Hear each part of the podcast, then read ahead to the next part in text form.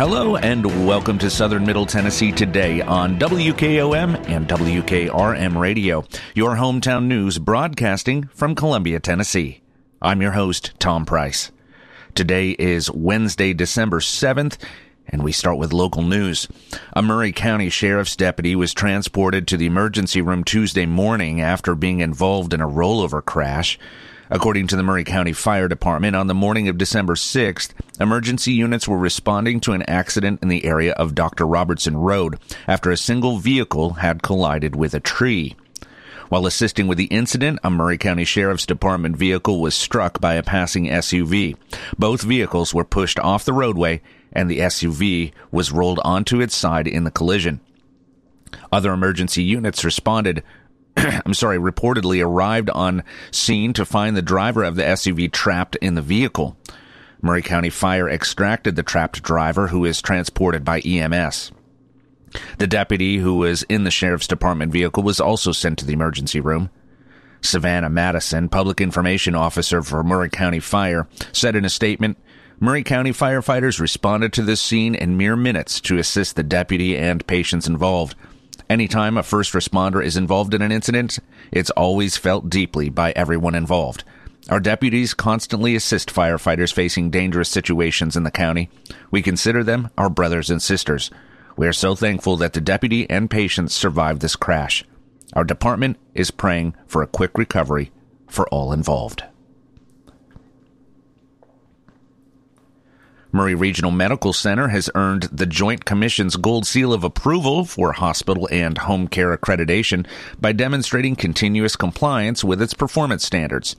The Gold Seal is a symbol of quality that ref- reflects a healthcare organization's commitment to providing safe and quality patient care. Maury Regional Medical Center underwent a rigorous, unannounced on-site review on November 8th. During the visit, a team of Joint Commission reviewers evaluated compliance with Maury Regional Hospital standards spanning several areas, including emergency management, environment of care, infection prevention and control, leadership, and medication management. We're proud to receive accreditation by the Joint Commission in both of our hospital and home care programs said Maury Regional Health CEO Dr. Martin Chaney. Providing safe and quality patient care is our top priority and something we pride ourselves in. Our, pa- our physicians and hospital staff do such a great job of making sure our patients are well cared for, and I thank them for their dedication, he said. The Joint Commission standards are developed in consultation with healthcare experts and providers, measurement experts, and patients.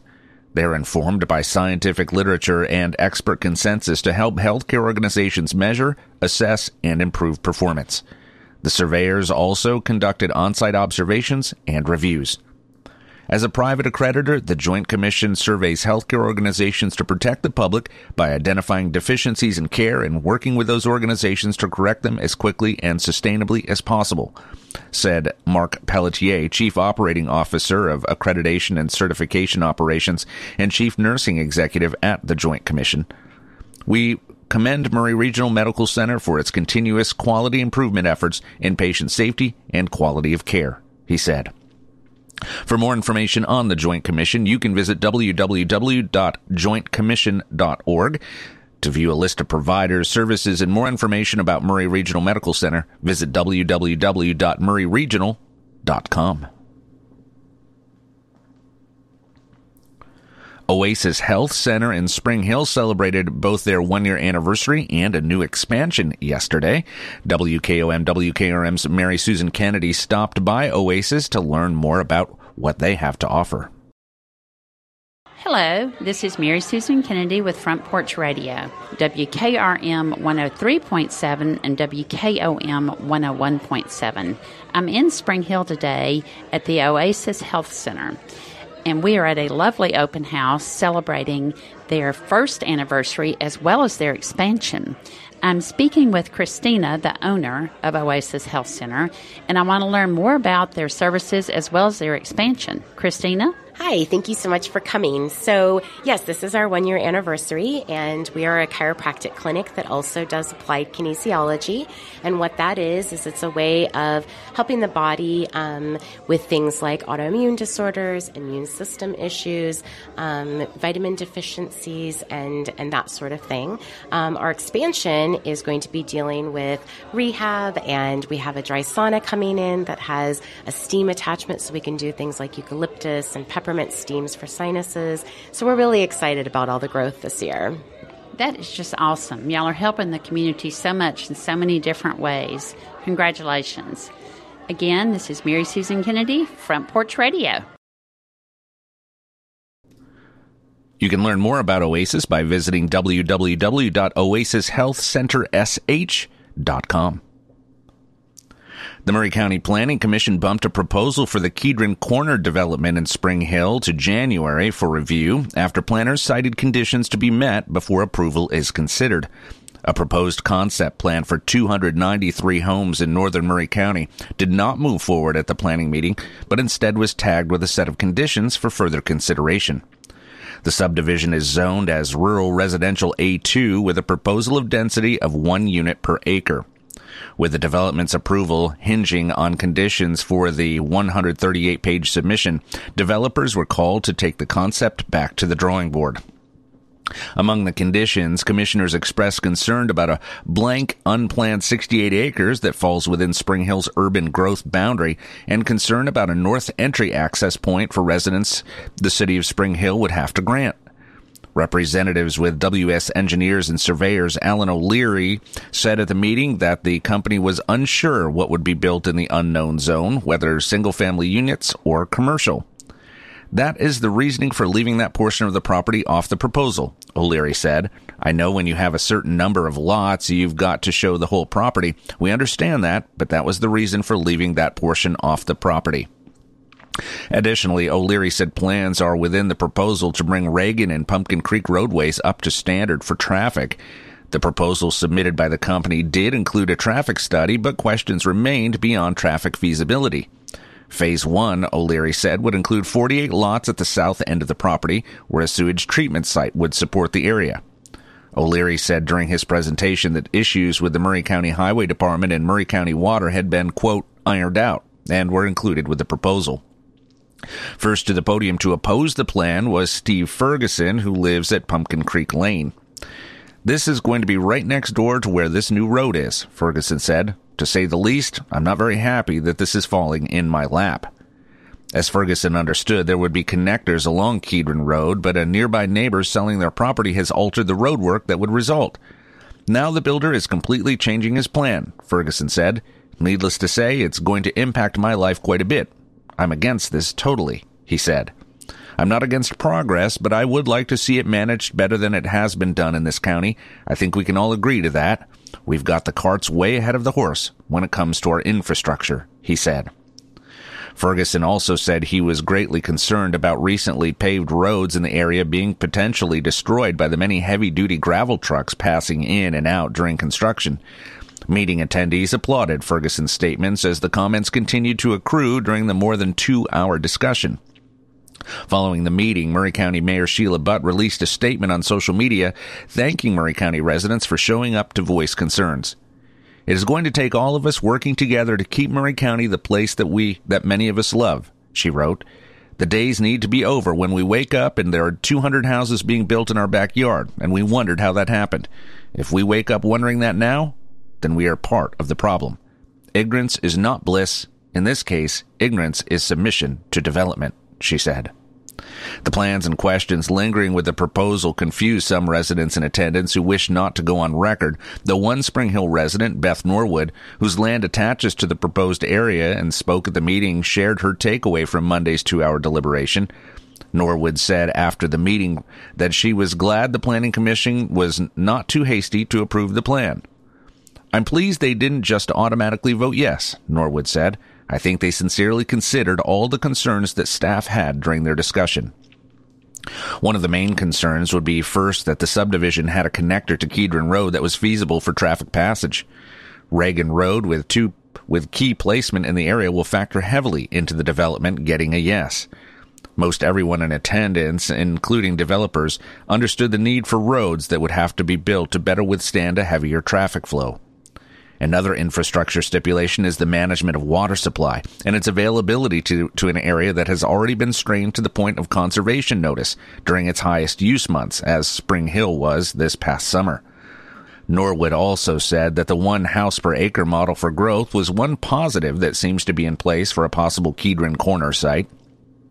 One home per acre seems to be more in line with what we need for this area, Norwood said. Mayor Butt added during comments that Maury government is currently rewriting county land use and, and zoning regulations that would allow for a consistent 20 year growth plan. The Planning Commission will reconvene at January's meeting to verify the developer has successfully met all conditions in order to move the plan forward.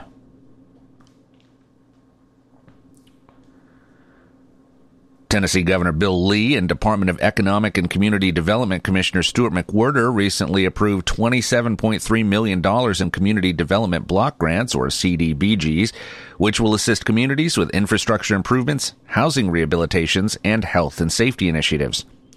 Quality infrastructure is essential to assuring that every Tennessee community can thrive, said Governor Lee. I congratulate each grant recipient for receiving funds to support local safety, spur economic growth, and secure prosperity across our state. The allocation of CDBG funds is based on priorities set through the public meeting process at the local community level. The CDBG program is funded through Housing and Urban Development and administered in Tennessee by the Department of Economic and Community Development. Funds are avail- available for water and sewer improvements, housing rehabilitation, health and safety projects, and other improvements to enhance the quality of life in Tennessee's rural communities. In addition to traditional community improvement and safety projects, funding was also made available for community development projects such as sidewalk and walking trail improvements, street paving, and community centers. Congratulations to the 64 communities receiving funding through the latest round of community development block grants, said Commissioner McWhorter. The CBDG program is an essential tool for Tennessee economic and community development as we partner with local communities across the state to better equip and prepare them for economic development opportunities, and we look forward to seeing the success that follows these projects, he said. The City of Columbia will be receiving $630,000 for sidewalk improvements. McCreary's Irish Pub has been a staple in downtown Franklin for many years. Now they just announced that they will be expanding to a second location in Columbia. In a social media post, the pub will open in the former Juan D's restaurant location on South Main Street in Columbia. In the media post, they stated, such is our path to take on a brighter life in the former home of Juan D's. It's a bittersweet moment for us and the Sakantha family. Their reasons for retiring after the loss of their grandson are in some ways a lot like my own reasons for expanding. This past weekend, my youngest son, Elliot, celebrated his fourth year being cancer free from his fight against retinoblastoma when he was just two and a half years old. He lost his left eye in the rare disease, and the road to recovery and healing from the trauma has not always been easy, but worth it. Life finds a way, and while I never had to know the pain of losing my son, the Cherry and Sakantha family and I share a common bond in learning how to heal and live with grief that's ch- ever changing. Time creates distance, but the pain is something life teaches you how to live with and carry on. So that's what we're doing. The Sakantha family wants more time with those they can still wrap their arms around every day, and I grow to teach my kids that we always get back up when we fall. Even though Juan D's is closing, the pub has asked the staff to stay on as it transitions to McCreary's. They shared a bittersweet but also an exciting chapter in all our lives. We are not two pub families, but one.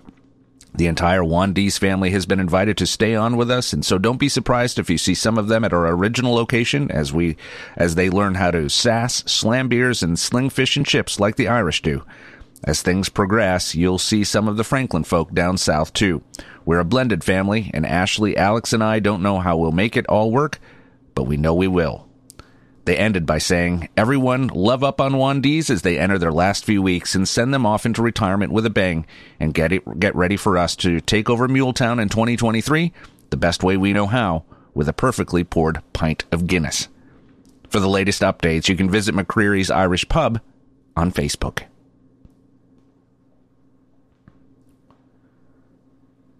This year, the James K. Polk home has seen the return of all of their major events like Bloodies and Biscuits on Mule Day, the biennial Polk Ball, the membership luncheon, and original exhibitions at Polk Presidential Hall.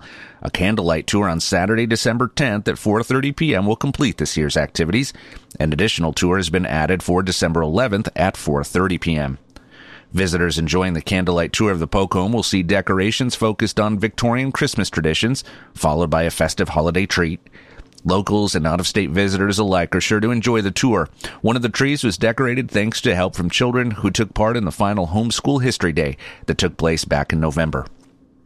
It was Queen Victoria of England who got Christmas tree decorating started in the United Kingdom and the United States. She borrowed the long held traditions of her German husband who brought fir tree decorations from his homeland.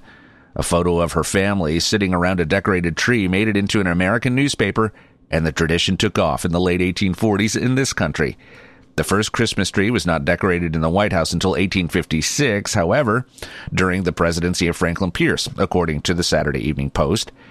Decorating for Christmas was just getting started in the late 1840s when James K. Polk was 11th President of the United States, and Polk, being a workaholic, pretty much ignored the holiday season, although in his Christmas diary entry of 1848 he did actually take the day off.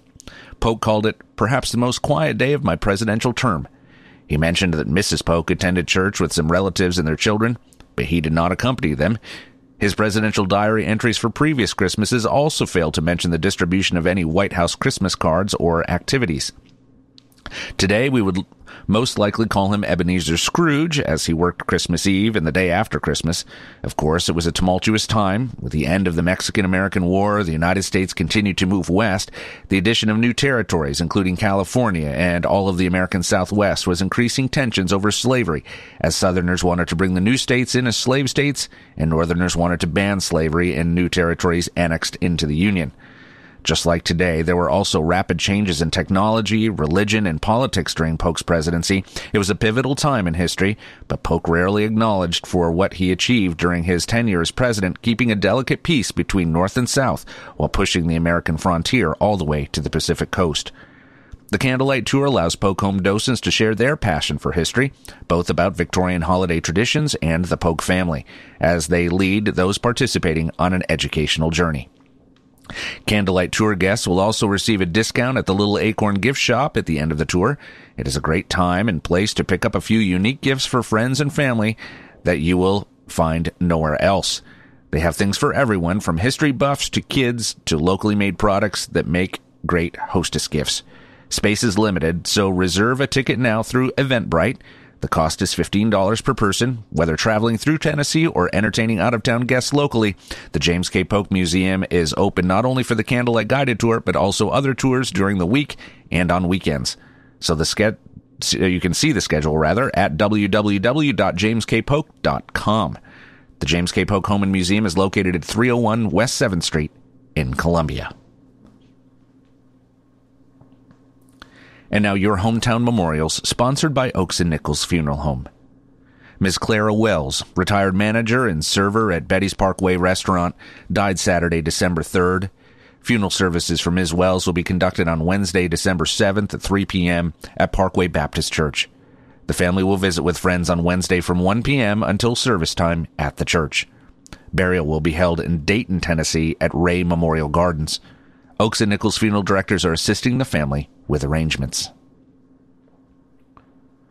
Mrs. Ernestine Hughes Whitley, retired banker and widow of Ross Whitley, Jr., died Sunday, December 4th at her residence in Columbia. Funeral services for Mrs. Whitley will be conducted on Thursday, December 8th at 12 o'clock at Graymere Church of Christ. Burial will follow in Polk Memorial Gardens. The family will visit with friends on Thursday from 10 a.m. until 12 noon at Graymere Church of Christ.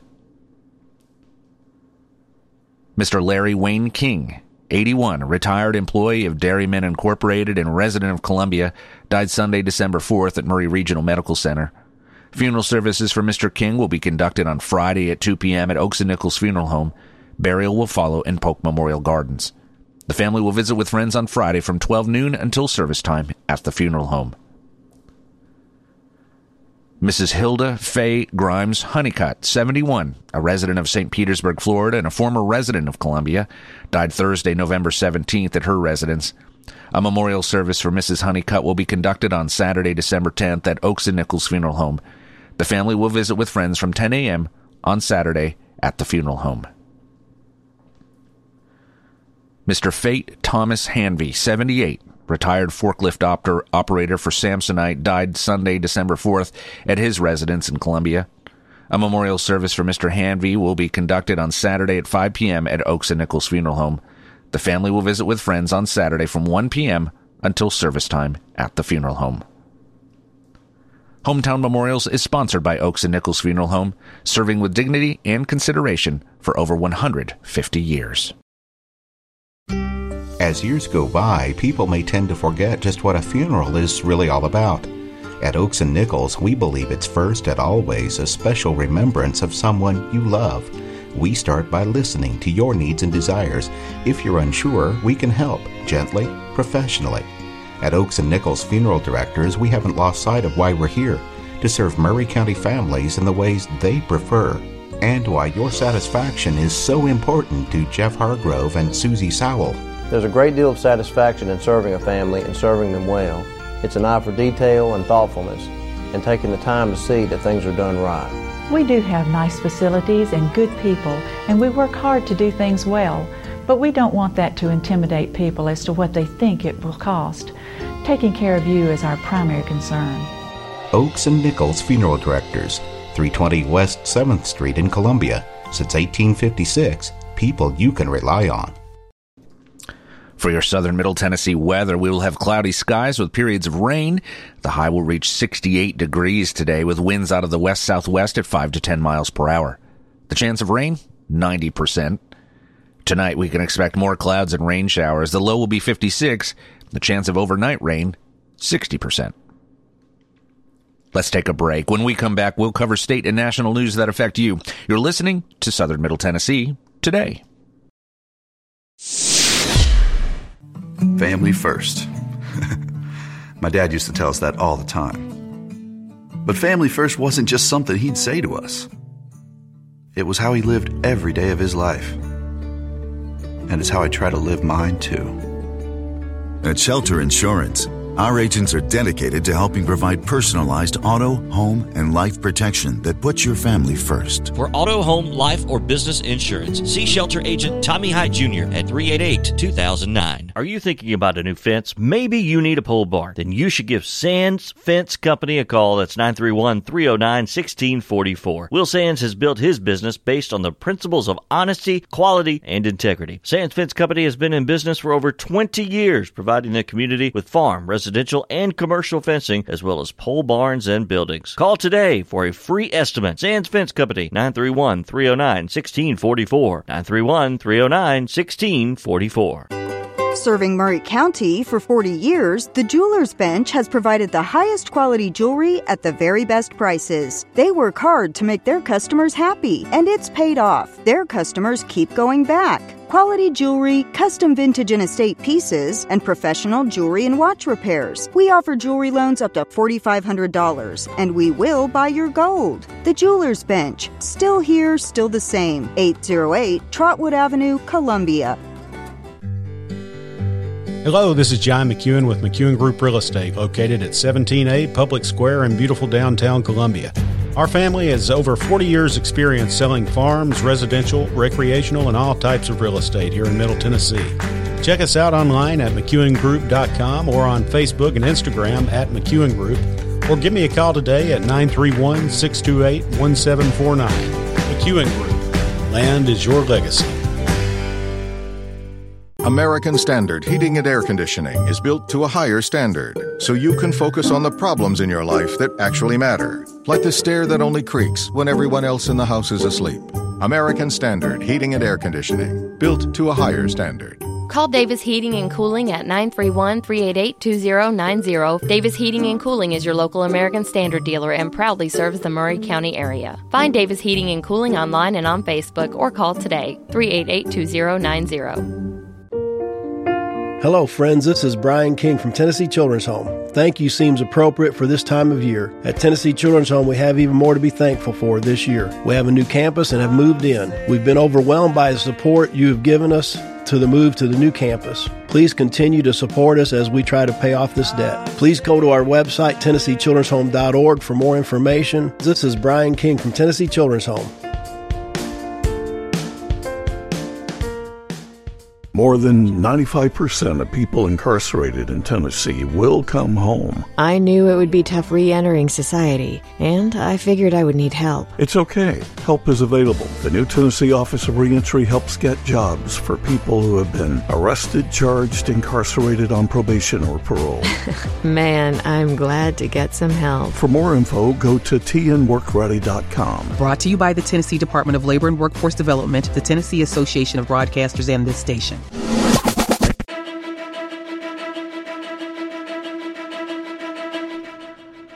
Welcome back to Southern Middle Tennessee today on WKOM 101.7 and WKRM 103.7, your hometown source for news and information. I'm Tom Price. And now news from around the state.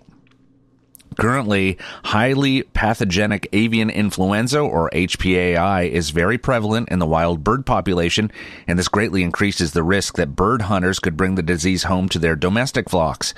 Backyard and commercial poultry farmers are warned to be extremely mindful of their biosecurity practices as we enter the, and progress through the winter season. Medicating or vaccinating out of the current HPAI situation is not an option. Biosecurity and disease prevention is the best protection for flocks. HPAI will not magically appear in a backyard pen or coop or a commercial poultry house. It has to be put there somehow. Keep in mind, wild birds may carry the avian influenza virus without showing signs and will spread the virus in nasal secretions and in manure droppings. Therefore, it becomes quite easy to unknowingly track the virus into a backyard pen or commercial poultry house. Clientele should be using foot baths and dedicating shoes, boots, and clothing that is only worn in the chicken pen or house to reduce the risk of tracking the virus to their chickens. To the extent possible, bird keepers should limit contact between domesticated birds and wild birds. This may be more challenging for backyard flock keepers, but it is critical to protecting the health of the flock. Any sudden increase in the number of sick birds in a flock or a spike in the number of bird deaths in a flock should immediately be reported to the Tennessee State Veterinarian, Dr. Samantha Beaty's office at 615 837 5120. Remember, duck, quail, and woodcock seasons are open currently. Turkey season takes place in the spring. Let's take one last break. When we come back, we'll cover our final story of the day. You're listening to Southern Middle Tennessee today. Turner and Osborne Tire Company, 1016 South Main Street in Columbia. Give them a call at 931 388 6822. They've been doing business since 1947 and in their current location since 1964. They provide the best tire and mechanical work at some of the best prices in Middle Tennessee. Hey, they're official Michelin and Goodyear dealers, and they've got all kinds of brands as well. Stop by and see Walker Vining and his professional staff, or check them out online at turnerandosborne.com. That's turnerandosborne.com. Hey, this is Derek Ransom with 10 Pin Alley, voted number one family entertainment center in Maury County. We offer 32 bowling lanes, giant arcade, laser tag, bumper cars, and a full cafe and bar menu. We also specialize in group events, kids and adult birthday parties, company parties, sports team parties, and holiday parties. We're located at 322 East James Campbell Boulevard in Columbia. Call us today at 931 381 Bowl or visit us at 10pin.com. 10 Pin Alley, it's where the good times roll. Welcome back to Southern Middle Tennessee today. And now our final story. Downtown Franklin is gearing up for two full days of Victorian and Dickens inspired celebrations at the Heritage Foundation of Williamson County's 37th annual Dickens of a Christmas Festival, Saturday and Sunday, December 10th and 11th. Hosted by the Downtown Franklin Association, the festival runs Saturday from 10 a.m. to 6 p.m. and Sunday from 11 a.m. to 5 p.m. Guests will enjoy festive food and drink, children's activities, live music, carolers, and outstanding arts and crafts. We love putting on Dickens of a Christmas, and it just gets better every year, said Bari Beasley, CEO of the Heritage Foundation. You can't beat the atmosphere of downtown Franklin bustling during the holiday season, she said. For more information about Dickens of a Christmas, you can visit www.franklindickenschristmas.com. That's all for this edition of Southern Middle Tennessee today on WKOM and WKRM Radio. I'll be back tomorrow to update you with the latest news. I'm Tom Price. Thanks for listening.